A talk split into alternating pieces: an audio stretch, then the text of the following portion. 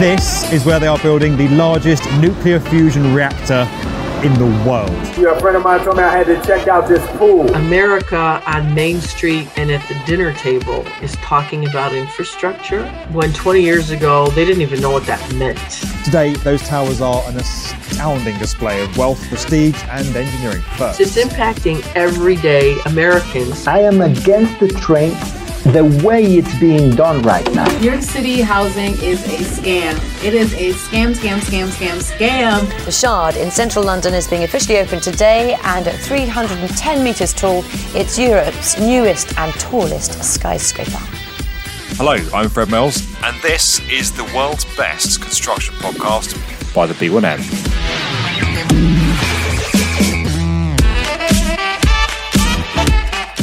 Hello, and thank you for tuning in for another episode of the world's best construction podcast. If you've come back to us after that quiz episode, which was 20% questions, 80% us arguing about the score, then we really appreciate you coming back and sticking with us. I'm Fred, and as always, I'm joined by uh, quiz cheat Liam and uh, well, very hard judge, very hard quiz judge Liam, and person who rigged the rules Luke. How you doing, guys? Mate, the bickering was the best part.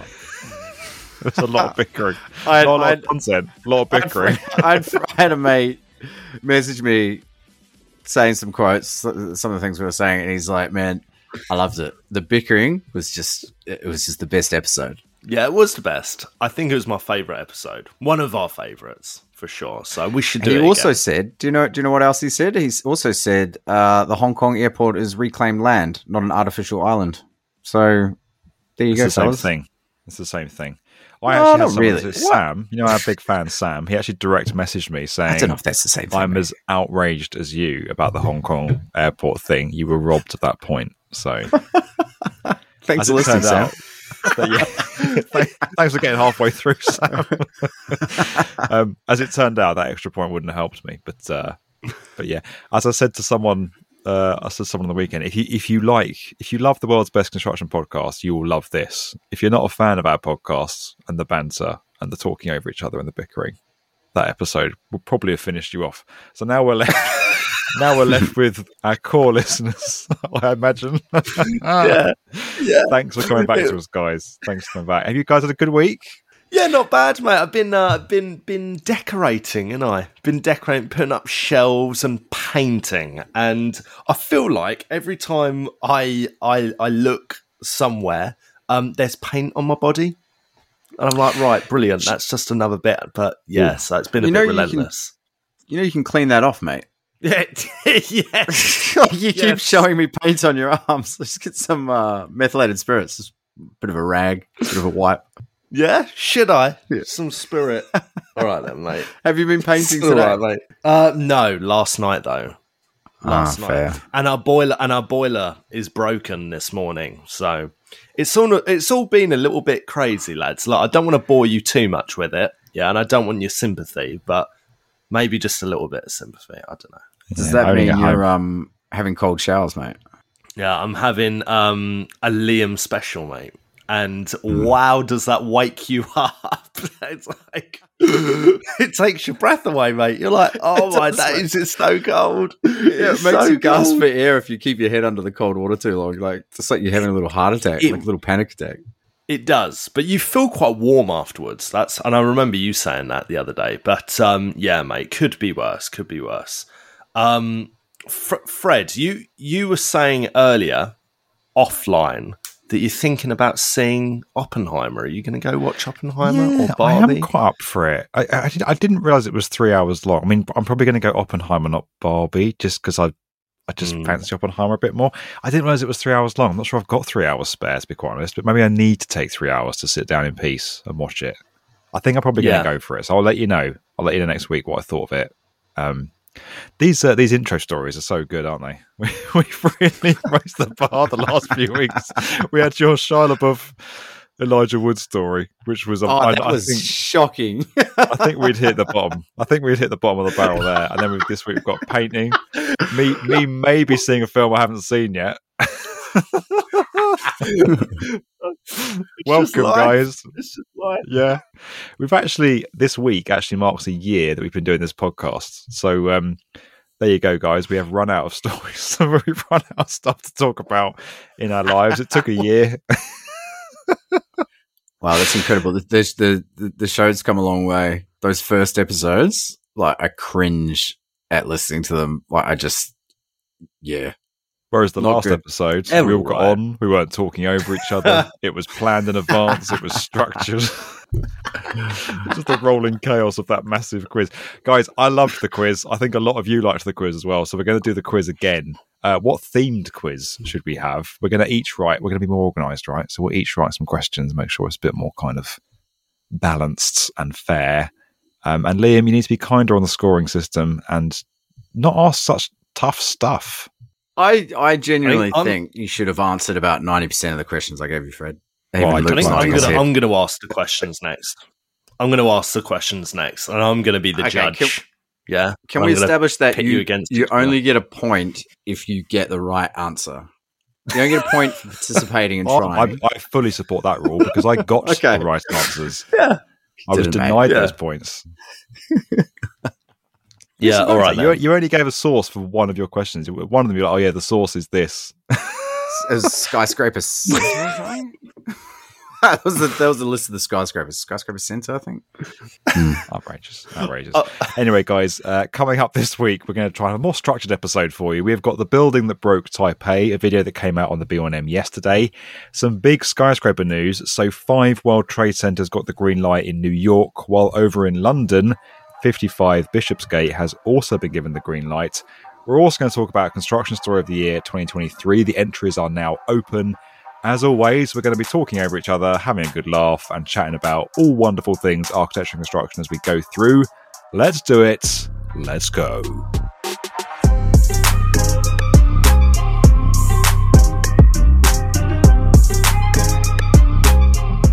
So, first this week, we're going to be talking about the building that broke Taipei. Now, this is the Taipei Performing Arts Centre, which is a pretty extraordinary building, it's fair to say. One that has to be seen to be believed. You'd be delighted we're talking about it on a podcast medium. Uh, but this building is is crazy. The only way I can describe it is it's like it's sitting in the middle of Taipei, in the middle of the city. It's kind of this elevated box, this huge box up on stilts, with boxes coming out of it, and then a giant ball coming out one side of it. It's probably 10 or 15 stories high. It's a huge structure. It looks like some sort of AI creation. It looks like sort of an architect sneezed and a load of drawings all sort of fell on the floor and they stitched those drawings together and made this Frankenstein type building. But it actually kind of works. It's very eye catching. It's very out there. Some people love it. Some people hate it. Just before we get into the detail on this, guys, the story of this building, gut impressions on what it looks like, face value. Where are you at? Facade, uh, not a fan at all. Honestly, I was, I was watching the video. I was watching the video, right, and I was just like, man, that is that is ugly. So, but the interior is amazing. Mm. The floor plan, the layout, I was really blown away, and that really drew me into it. It's it's an epic, epic building. But the facade, yeah, no, not for me. It just looks like a ball with some sort of Tetris blocks. I love that. Uh, I love. I love that the architects in the video were even like, "Look, we didn't design this um, wanting to win awards or anything. We we just designed something that would be really practical." And I really liked their approach to how they developed the site and the wider the the wider impact around the community, like the markets and stuff that we'll we'll get into. But um, yeah, it's it's it's a look. It is a look. It's a little bit random, but at angles, at angles, I actually think it looks really decent. But at, Yeah. at some angles, it does look a little bit like you've let a twelve-year-old on Minecraft just go mad. You know? Yeah, So- and that's kind that's kind of what happened. And we're not a twelve year old, but they kind of just kind of lent into it and went a bit crazy. So, I mean, guys, as I said, worth typing this one into Google. Right, it's the Taipei Performing Arts Centre. You'll know instantly the building we're talking about. It looks unlike anything you've seen before. It looks like one of these sort of crazy Picasso type postmodernist drawings that are put together and, and then made in building form. It's, it's incredible. Now, this structure, the Taipei Performing Arts Center, is actually one of the most important cultural buildings in Asia. 226 million US dollars, but it's now 80 million dollars over budget, and that is a lot of money on that kind of budget. It's been under construction for a decade, um, and we opened the we opened the video with this quote from the mayor of Taipei, who in 2015 stood on the site and said he was going to strangle every single one of the contractors if it couldn't be completed. Like there's just been this crazy story behind what is a crazy looking building. So this is a great video. Really want to dive into and have a look at. We've got direct interviews with the architects behind it, uh, OMA, which is really cool. We we really go into the the story of this one, which I which I really like.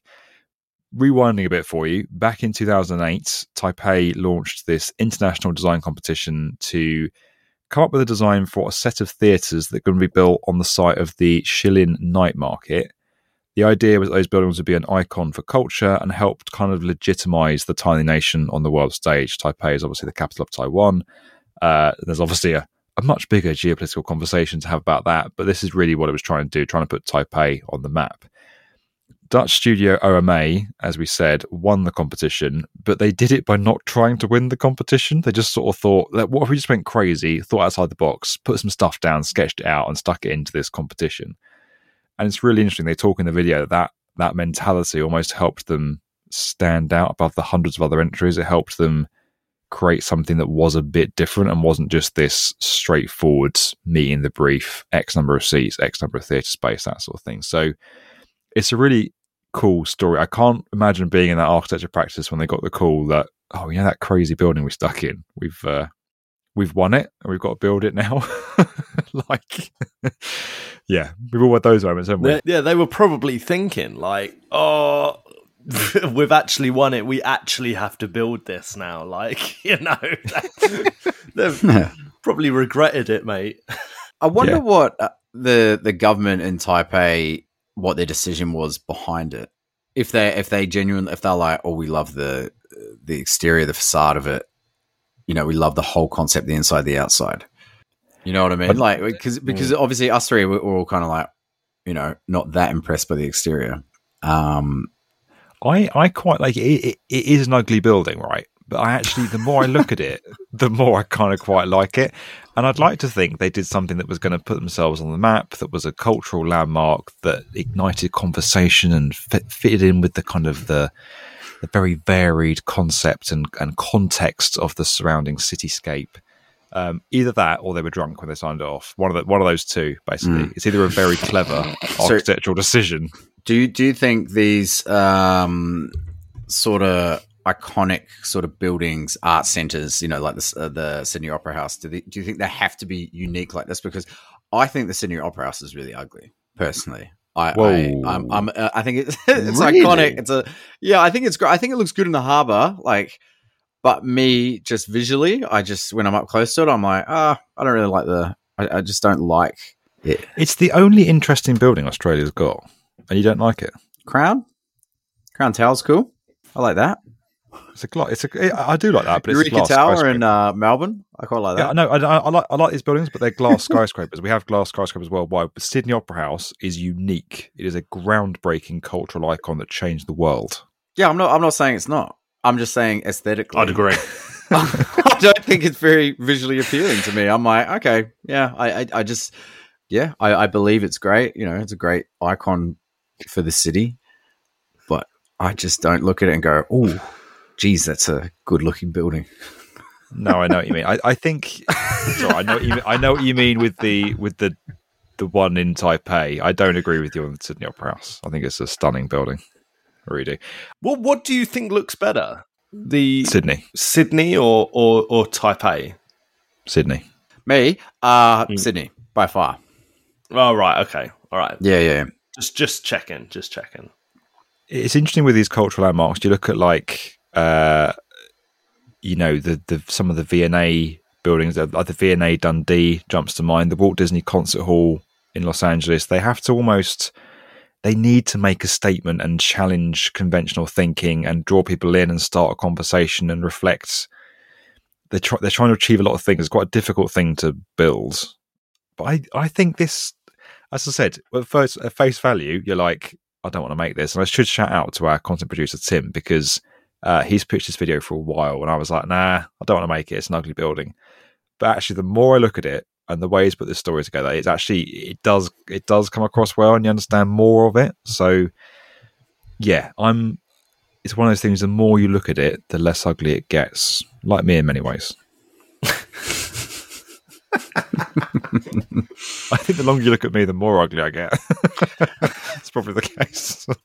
Reaching, mate. Yeah, can You're you, can you turn your video off, mate? Actually, Thanks. Um, right, so this is an interesting right. This this is rising on the site of the Shilin night market. Now, nightlife is a really key part of Taipei's identity. It has a real buzzing nightlife.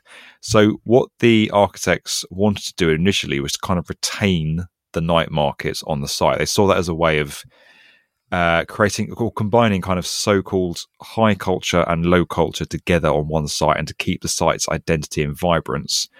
And then they use the kitchens of the night markets to kind of inspire the theatre above, which is where this kind of literally hot pot, melting pot, saucepan type look kind of comes from at stages. Um, but they were really impressed by the fact that kitchens have a lot of capacity in a very small space. So the kitchens, they can cook loads of food, do loads of stuff, turn loads of stuff around on these tiny little stalls. And they wanted to take that philosophy into the theatre. So they basically tried to pack a lot of capacity into what is relatively a, a relatively small space. So within this building, you've got the Globe Playhouse, which is an 800 seat spherical theatre. You'll be able to spot that one from the picture I'll tell you now because it's hanging out the side of the building. That's designed to resemble a planet docking against the cube. Again, they've achieved that. Definitely looks like that. Uh, and it's inspired by the globe in London. I mean, in the fact that it's in the round, the rest of it is nothing. It looks like another globe in London, to be honest. But anyway, that's there's the link. There's also the Grand Theatre, which is a 1500 seat space. And then there's the Blue Box, which is being used for more experimental shows, like a live version of this podcast, I imagine would be quite experimental, arty, questioned by many people. Uh, instead, Yeah. and instead of, instead of giving each theatre its own back of house uh, and its own entrance, they've put all that together. So there's one big entrance, one back of house for all these three theatres. Um, they then lifted the whole thing up above the ground on stilts, so there's space underneath for public use. Some of those night markets are retained, as I said. There's also a public loop that runs through the entirety of the building, so anyone can walk through uh, and see the inner workings of the theatre behind the scenes and in front of the scenes, I believe, at any time without a ticket. It's like a glass kind of walk-through thing. Yeah, yeah, pretty cool. I love that it's available to the public to walk around and for them to view. You know, um, I had a we we did a similar thing at the Library of Congress in in Washington D.C. There's a bit where you can walk up and you can look at this this library. And there are statesmen, there's people, uh, maybe students, politicians in the library studying, but you can go and look down at it, and it just it feels a lot more connected to to the city when there's I don't know, places for the public to just wander in, mate, ticketed or not ticketed. Um, yeah, I, I think that's always a good thing, especially architecturally, something like this. Um, yeah, well, well, well impressive, mate. Well impressive. Some of it I understand. You know, the globe thing. I'm like, yeah, yeah, I kind of get it, Shakespeare's globe, but it's just Some of it I like yes, it's just like doing a huge ball and saying, "Yeah, this is a nod to Shakespeare's Globe." It's like, okay, yeah, that's a little bit literal for for me. But anyway, it's it's still all very impressive. The interior is crazy good, crazy good. yeah, the theatre and how they can extend it to fit. I can't remember what, what we said, an extra hundred people or Mm. eleven hundred people. Um, yeah, it's amazing. I think as well, if you're watching like a show in the globe, the way they've set it out, I think like the sound would be would, like travel around really nicely. It'd be you go see Oppenheimer there, Fred. I could travel to Taipei to watch a video about a nuclear bomb being built by the Americans. Um, yes, I could do, mate. I mean, again, if I see this film, who knows? Who knows? I'll have to let you know. Um, engineering of this, I love. I love the yeah. Good, good podcast story, guys. um, engineering of this blew me away. Right, says there's as you can imagine, building this thing is crazy. I can imagine the contractors getting the drawings and being like, "You what, mate? What do you want to build here? Crazy, ain't you?" Yeah. um, in, in obviously in Taiwanese accents, not in Cockney London accents, but anyway. Um, Yeah, It's basically right. they've got this huge, big central volume, and then the theatres are floating out of it at varying angles. There are cantilevers, there's enormous domes, and the whole thing's built in an earthquake zone as well. So you've got earthquakes to worry about, which is another twist to this story that makes this building even more remarkable. Um, basically, they, they built this central cube, and then the faces of that were turned into a stiff braced steel box carrying the building's lateral loads and quite a lot of the gravity force. Um, that works in combination with columns beneath the auditoriums to support and stabilize these three volumes that kind of project out of the main cube. You can see that when you look at the pictures, you can see there's a central cube, and then there's the three volumes projecting out of it, and they're held up by sticks outside the building. Crazy looking thing, but as I said, kind of works. Um, as I alluded to, Taipei is famously prone to earthquakes. It sits right in the middle of the Pacific Ring of Fire, so the art centre's been carefully engineered to be earthquake proof. The whole superstructure is base isolated, essentially meaning that it's been lifted up and separated from its foundations. So you have these kind of like uh, it's almost like suspension in a car a little bit. You have these huge rubber pads. I'm simplifying this. These huge rubber pads in the foundations that kind of separate the building from everything else with rubber. Um, when an earthquake occurs, the ground shakes, but those in the building only feel about 40% of its force. So 60% of the earthquake uh, vibration and movement is absorbed. The building is kind of protected by being base isolated from the ground it sits on. Very, very cool. They've done that actually in skyscrapers around the world. I've never known a huge theatre have that done. If you if you're listening and you do know a theatre that's base isolated, again, this is a niche question. One for Liam's quiz, I would imagine. Which theatre is base isolated? uh, let us know, guys. Get it coming in. Podcast at the One last thing is that the globe itself cantilevers 26 meters out of the main cube, uh, which is just an incredible feat of engineering. Like, there's, it looks crazy architecturally. Uh, it's a huge landmark building, but then the construction industry has come in and made it happen, which again just shows to me the power of this industry. Yeah, that earthquake proofing I found re- really interesting. How it's lifted up from the base, and in the, I think we show like a little uh, bit of graphics in the video demonstrating that. It's super cool.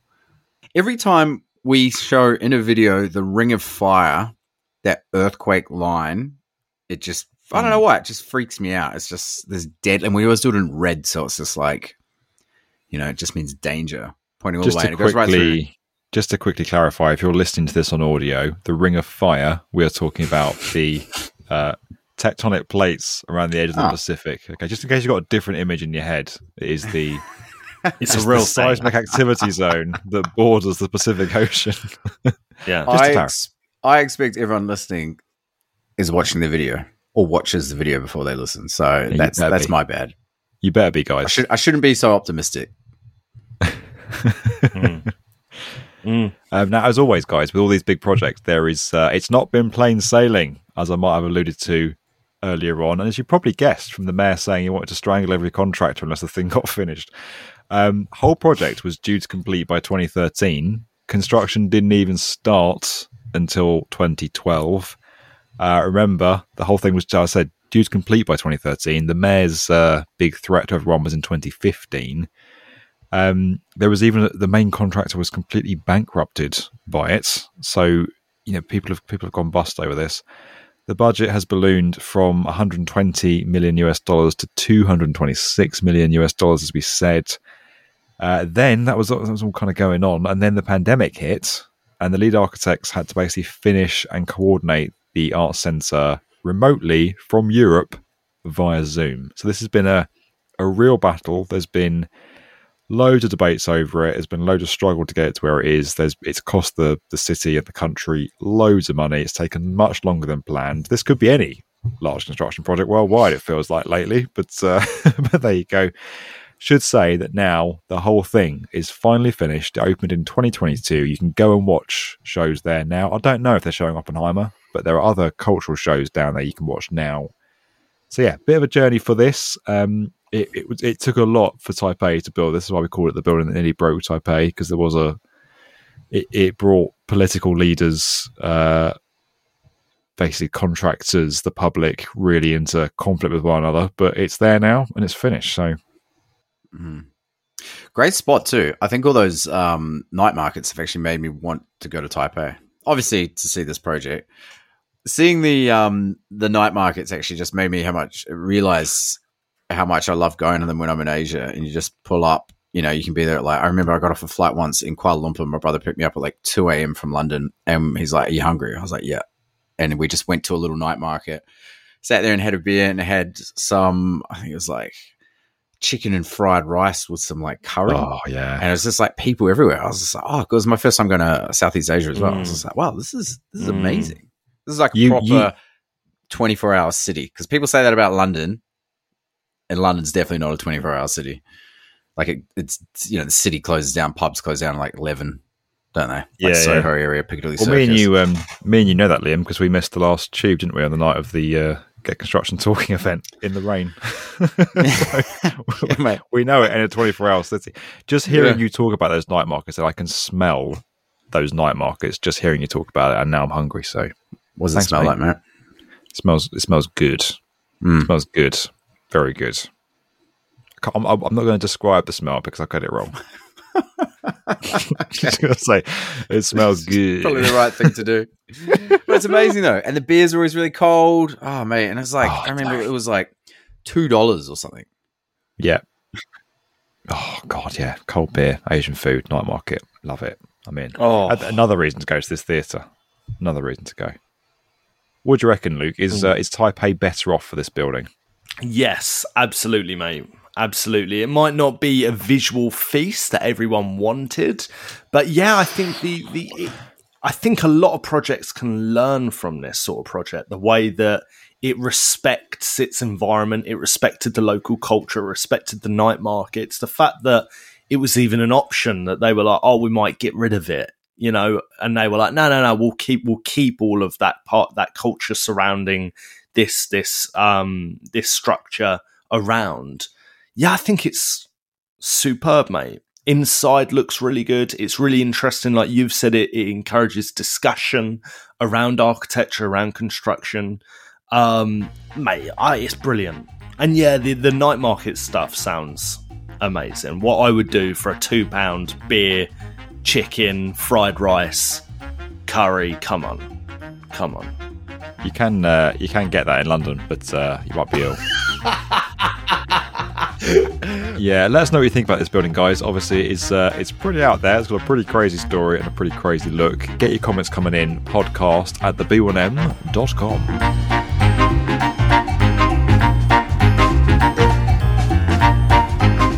Also in the news this week, we have got skyscraper news from both sides of the Atlantic. There are big things happening in both New York and London. Starting with New York first, 5 World Trade Center has finally been given the green light. This is uh, rising in Lower Manhattan on the World Trade Center site next to the 9 11 Memorial site.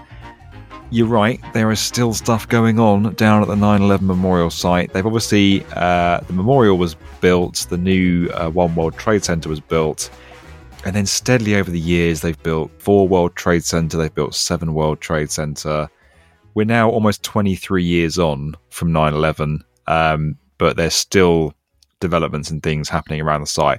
We always did a big video last year about two World Trade Center, which is another kind of well, very tall building that's supposed to be standing almost next to one World Trade Center, um, but that's still basically going nowhere because of uh, because of economics. Basically, there aren't enough uh, there's not enough demand for office space at the moment, so that one's that one's parked. But anyway, Five World Trade Center has now been given the go ahead. This is developed by Brookfield Properties and Silverstein Properties and designed by KPF, our favourites. KPF, they know how to do a skyscraper. 274 meters, mixed use.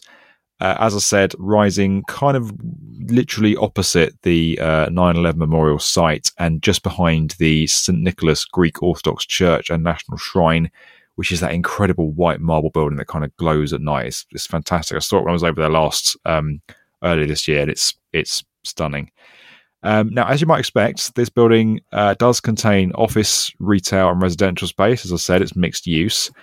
But in an unusual move for New York, 400 of the project's 1,200 residential units are going to be marked as affordable and reserved for low and middle income earners. 80 of those are then going to be offered to survivors of the 9 11 attacks, assuming they'd actually want to live in a skyscraper on the ground zero site, which feels a, feels a bit strange there's been a long, long, Hmm. long gestation period for this one. Um, basically, the deal to construct affordable properties in the tower was struck between the state government, this is uh, Governor Hochul, and the developers. There is an element of state funding to make the construction of affordable units financially viable for the development teams. So basically, they've had to, the government's had to put some money in to help build these affordable homes on the site because there wasn't really the, the market dynamics weren't there. The business case wasn't there for developers. Huge building not the best looking building. It's kind of quite understated in a way but that's kind of the goal i think. It doesn't want to overshadow the other stuff that's around it it's good we've got affordable housing being built in new york there isn't really the definition of affordable isn't that clear i think it's two-thirds of the local median income uh, is what i saw in a new york times report um, but yeah, we're, we're, we're nearly nearly 22 years on. Sorry, I think I said 23 earlier. We're nearly 22 years on from 9/11, uh, and still this site is developing and emerging. Lots of comments on this, lots of feedback on this, lots of talk about this. Guys, what do you think of Five World Trade Center? Come to you first, Luke. Um, I understand that it wants to be understated. I understand that it doesn't want to take away all the glory from One World Trade Center. I, I, I really love and respect that it's um, quote unquote affordable. I mean, let's see how affordable it is in reality. But um, no, all in all, I think it, it, it's a nice idea. The architecture, the actual vision for the tower is so average. It's so painfully average. It looks like um, it looks like a tower that would be built in Manchester, like today. And I mean that in like in in a good way. They're they're throwing up some really cool towers in Manchester, but it like it it looks it doesn't look worthy of the World Trade Center in New York City. Um, I don't know, mate. I don't know. Just seems like a bit of a bland building, and I think that's a shame for the, for for the site, the legacy.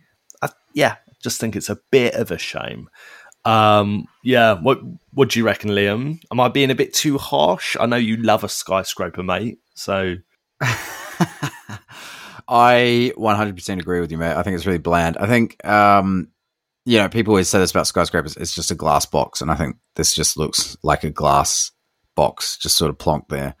Um, yeah, I just I think it's really bland, and I agree with you. I don't, you know, the One World Trade Center name, you'd expect something a lot more visually appealing, I think, or better architecturally designed.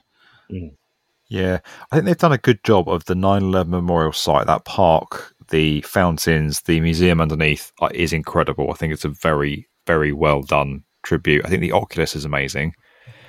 One World Trade Center is the tallest building in the Western Hemisphere, tallest building in New York, tallest building in America. We've talked about it a lot. It's kind of a product of compromise. There was a lot of arguments over that building. It took a long time to get built. It finished in 2014. You know, that's a that's a long time after 9 11. Um, so it it's kind of grown on me, and I think it's grown on society over the years. It's become this kind of iconic symbol of New York. The other buildings around the side, uh, there was this original plan where they're all supposed to have this angled roof that kind of makes them bow down and look down into the the fountains and the memorial space. That seems to have been abandoned now, but they almost need to be more understated. You know, this is this is on the block south of the memorial fountains, the memorial site block. So it's it's not it's kind of technically part of the World Trade Center campus, but it isn't doesn't feel like it's the World Trade Center, if you know what I mean. So I, what I'm basically saying is they can get away with it. Mm. Yeah, but still.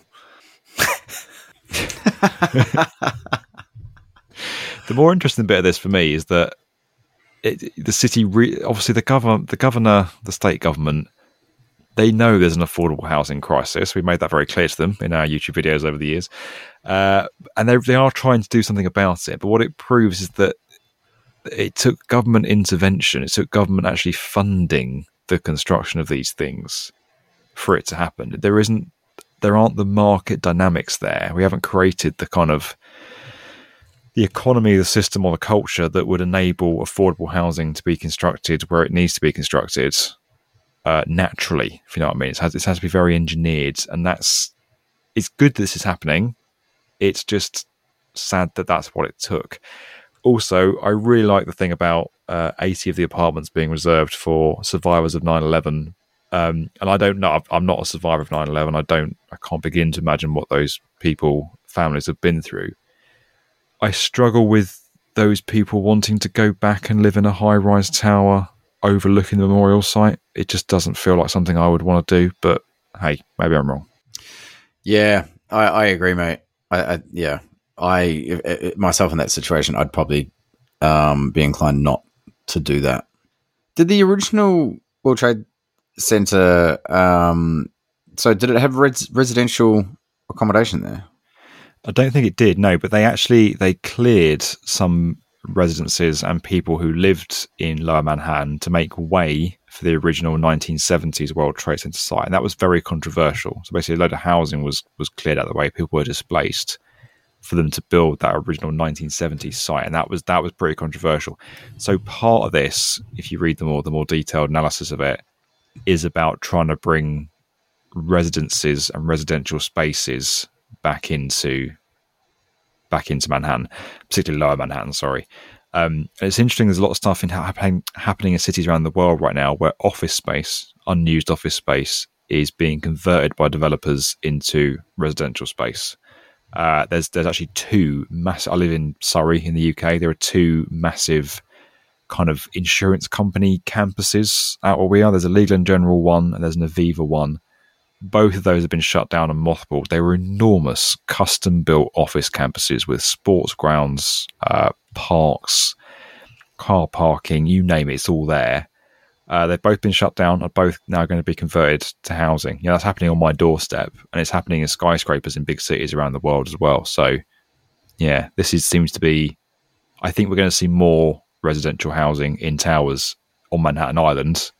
It's just that cracking that nut of how to make it affordable. Mm.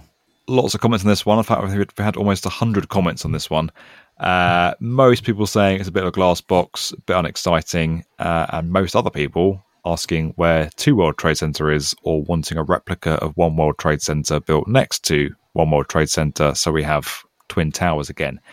Interesting fact, though, about One World Trade Center is it's actually supposed to look like the two towers merged together, morphing out of each other. That's what that diamond triangular twist thing is. Anyway, uh, let us know what you think, guys. Get your emails coming in. Now we're crossing over the Atlantic uh, to London, the best city in the world. From from the second best city in the world to the best city in the world. Let's talk about another building that's been given the green light. This has been kicking around for a little while, but now we've got official approval and some fresh renders. 285 meters. It's rising from a site at 55 Bishopsgate. So the kind of working title right now is 55 Bishopsgate, but they might call it something else. Uh, 60 stories. Planners have given it the green light now. It's going to be nestled in amongst other towers, including Leadenhall, 30 St Mary Axe, Tower 42, 22 Bishopsgate, uh, all the, the, usual, the big hits of London. 600 million pounds uh, altogether. It's going to add 74,000 square meters of office space into the city of London. Um, not quite sure the timing of that's right, but but there you go. Uh, and at the top, there's this very nice 360 degree glass viewing observatory called the Conservatory. Uh, that looks nice. That's a nice touch. Another viewpoint in London. Bit of an oven potentially. It's a, it's a glass box on top of a skyscraper, but we'll we'll cross that bridge when we come to it. Work's due to start in 2024. Completion is slated for 2029. I I like this. It's another skyscraper in London that's got a bit of an identity, but it's not trying to be novelty like the stupid can of ham or the walkie talkie. the can of ham. Yeah, you seen the can of ham? No. I've probably seen it, but what is it? so on that, that first render, right? Oh. Um, if you look at the far left of the picture, down the bottom, there's a little kind of like half like a little can of spam. it's a really Oh, beautifully brilliant. detailed building. Yeah, Yeah, you must yeah. have heard of the can of ham. Mate, I've walked past that building probably hundreds of times. I used to work around there. That's amazing. I agree with you, Fred. I think it looks great. It's got its own identity, like you say. It's it's unique, and I think that's why I appreciate London skyline. Is all the buildings are quite different. You know, you got the gherkin, you got the walkie-talkie, the cheese grater, twenty-two Bishopsgate. I mean, that sticks out like a sore thumb, in my opinion. I don't think it's got any sort of um, anything really going for it. But this one, I love the the sort of the beams on the exterior. Yeah. I think they look fantastic, like going up it. Yeah, and I think the conservatory that's a great idea. That'd be amazing until a building gets built in front of it. But yeah, it'd be great if you can get up there on one of the sunny days in London. That'd be awesome. What do you think, Luke?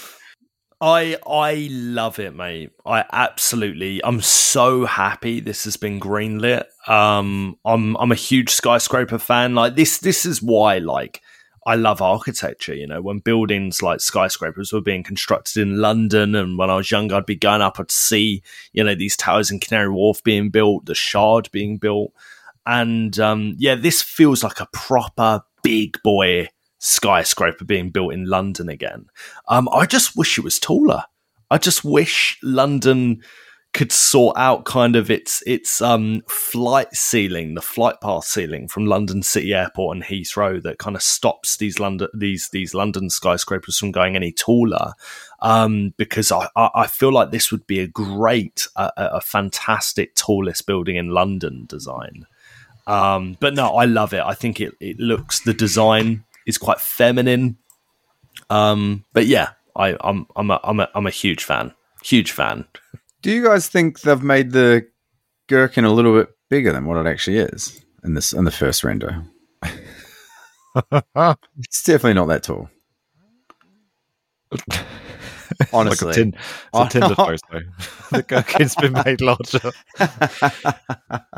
possibly, possibly. I tell you what, doesn't it make the Gherkin and Tower 42? They were the first kind of two skyscrapers in London. It makes them look tiny now. It does show what's going on. It's there's a few comments about it. So people are saying, um, "Love London skyline. This is really cool. It's great to see more skyscrapers." Uh, one chap here, I think his name's Dan, is saying that it's a really nice building, but they keep smushing them all together. How can you appreciate them? At least in New York, we space them out a bit. Mm, Not sure that's true. You space them out a bit in New York, but the, the massing we've got going on here is is good. We have got, you know, we've grouped our skyscrapers quite well around the city of London, and then again around Canary Wharf, and then again kind of around uh, the Vauxhall area. Obviously, there's high rises happening everywhere now. The Shard stands out on its own, but does look cool. So yeah, few comments on that. Um, otherwise, people saying it looks good. It's very nice. Uh, this who's this chap? Joe is saying nice, but please tell them to try and smooth out the curves. Okay, Joe, we'll feed that back to the architects. Uh, and then another, just one, one more for, for a bit of context. Mike is saying it looks like a dragonfly's wing, a bit crammed into an already busy skyline, but loving the attention to detail. So, oh, here we go. Martin, the Gherkin 2.0 is what he calls it. Nice. I the thing is though, right? With um in NYC, you space out your skyscrapers a bit more. Well, yeah, you can because you have a grid street block. The city of London, where these towers are being built, are literally being built on Roman road outlines. You know, the pattern, the road pattern has not changed for like more than a thousand years. So that's why it looks all crammed together. And and I think yeah, it, it does it does look a bit busy, but I think that's what contributes to, to to its unique look. It doesn't look quite like other city skylines around the world. Although there are glass boxes that could be anywhere. There's one or two of those. It's still I don't know. It has it has its own identity to it, and I think yeah, this this tower looks like a London tower. So I'm I'm really happy with it, mate. Really happy with it. I um I wonder what the uh, microclimate will be like in that area once this is done and a few others uh, skyscrapers are completed in the area because I used to work around there about I don't know about eight years ago I think and I used to cycle past Liverpool Street so down Bishopsgate every morning and I just noticed over the years, I I did it for about six years, and I just noticed over the years the climate sort of changing there, and the wind just Yeah. just just whips down that road, and you get a really savage headwind when you're um, heading towards um, London Bridge. So I, I, I and it's always very obviously because the, there's a lot of the, the buildings are blocking out the sun there. It's always very cold there as well.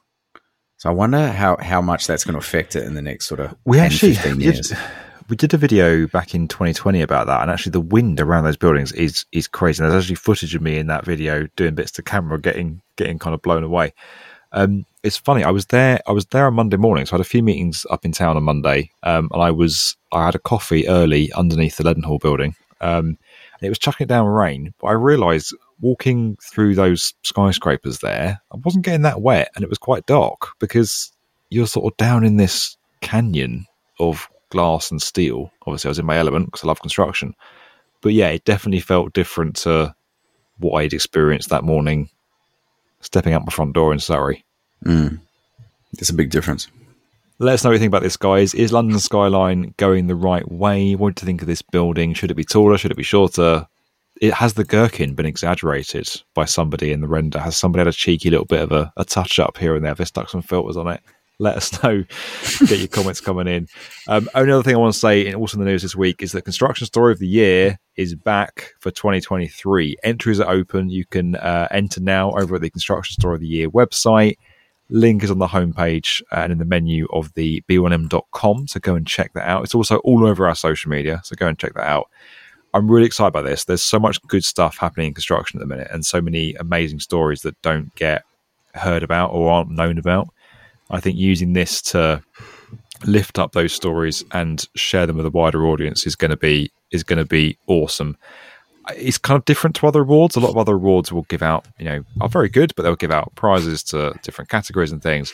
What we're trying to do here is really celebrate the story. You know, stories cut through more than anything these days. Stories are how we communicate. They're how we exchange information. They're how we they're how we sell and connect ideas. So for us, sharing construction's best stories on our platforms and with the world is a really good way of helping them cut through more and also helping make the world more aware of construction and the impact it has. So, really pleased with doing this. There's the entry criteria over on the website. If you are doing something incredible in construction, an amazing initiative, an amazing project, if you fit the criteria, let us know. We want to hear from you. It is free to enter. We have an expert panel of international judges who are fantastic. We're going to be reviewing all the entries, then we're going to pick three who we're going to shortlist. The three on the shortlist are going to have dedicated videos made for them, published across the B1M network. We're going to see what the audience reaction is, see what the public reaction is, then have a final judges meeting to basically evaluate that public feedback and the judges' views against the criteria. And then we're going to emerge with a final winner, all being announced on the 16th of November. So just before the end of this year, you all know what the construction story of the year 2023 is. I'm, I know I'm banging on about it. But I'm genuinely quite excited about this because there's some cool stuff happening right now. So, yeah, it's going to be good. Are you excited, Liam? I am, mate. I am really looking forward to seeing the entries. Um, Yeah. we had an awesome winner last year. I think ITA took it out last year. They did. Yeah. That's one of my Incredibly f- collaborative. Yeah. Yeah, it's one of my favorite projects. Like going on in the world, it's it's it's amazing. Um, so yeah, hopefully we can um, outdo it this year. Yeah, wasn't one of the um, runners up the uh, Pets at Home in Nairobi, the train station? Yeah, it's just it was on the long list. It wasn't on the short list last year, but uh, I was just about to say. And do you know why? Because the other day uh, I was driving somewhere and I drove past a pets at home. And I thought back to that Nairobi episode where you were like the sort of place you might find a pets at home. Oh yeah, I'm looking forward to seeing the entries. As always, guys, if, if you've done a kitchen renovation or you've painted your bathroom, um, maybe don't stick it in for construction story of the year unless there's like a really inspiring twist and angle to it, or you've used some kind of very innovative technique.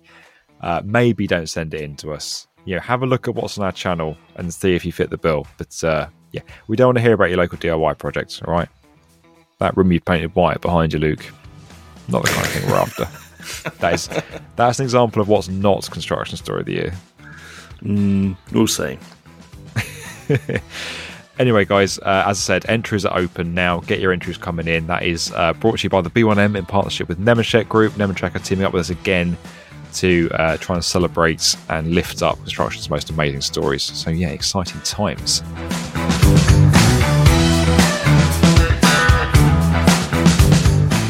Swinging over to the uh, email inbox or the comments bay, what's landed this week, Luke? Right, we got a cheeky email from Ted Jackson-Mount.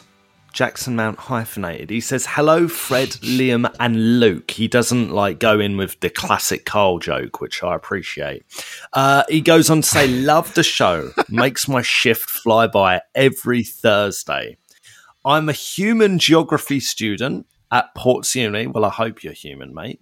And I'd love to hear you talk about the proposal or the proposed 38 story tower at Jubilee Place and the 19 story proposed hotel tower at Slindon Street in Portsmouth.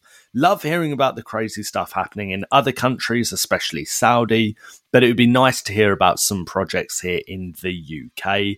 Uh, yet again, thank you for doing doing the show and keeping people up to date on all things construction. Cheers, Ted.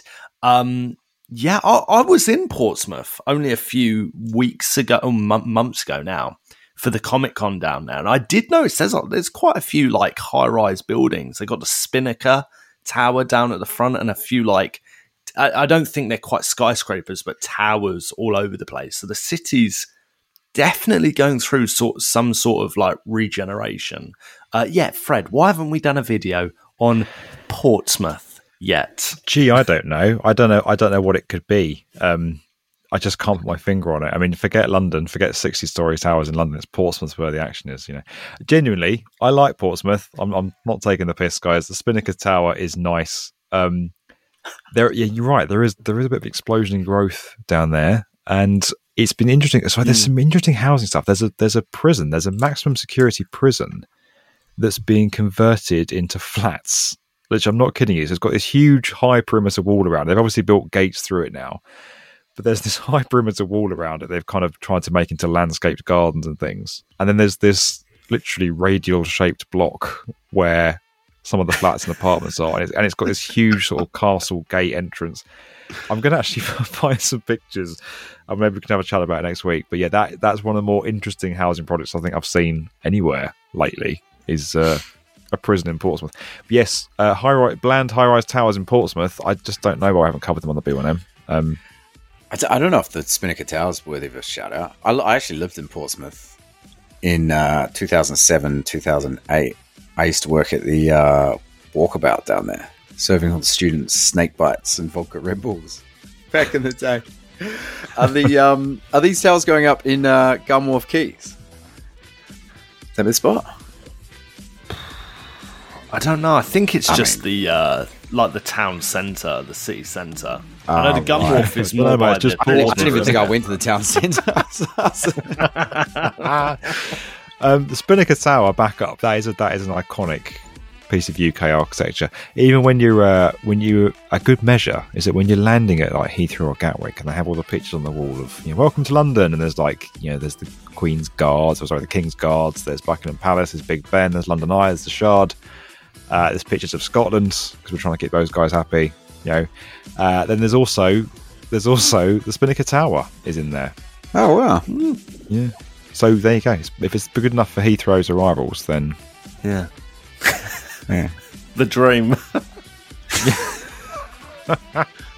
the measure. That's nice of him. Yeah, no, we'll, we'll definitely uh, explore the idea of doing a major B1M video on Portsmouth. Definitely not. Bit mean, mate. not as mean as your quiz marking, Liam Marsh. You can't oh, mate, call, get over you it. can't call anyone mean ever again. No, I'm fair. Oh, also, I did Google your um, reclaim land is an artificial island. You are correct on that, but you're still there wrong you on the point. airport. Add, add, the point noise right there. Ding ding.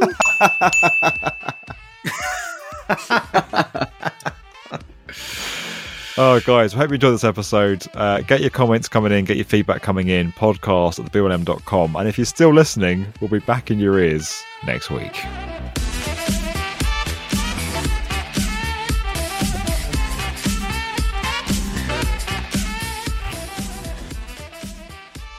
Ooh, that's a new button. Oh. We all doing. We're all talking during the quiz. Is like during the quiz, Fred's Oh, this like, is what This is what we needed because Luke kept blurting out the answer. It was like he was like a quick fire, like it's like Uno. It's not my fault, mate. Not my fault. It's too quick. It's like is that Uno? quick. I don't even know. I don't know, know if you do that in Uno. I like I never play. I never played Uno. Whoa, you never played Uno? Yeah, man. Look at our heads just bouncing up and down. This is cracking me up. oh, God, if you don't unclick it, it just keeps doing it. oh, that's, that's awesome. Oh, just, just, just. great.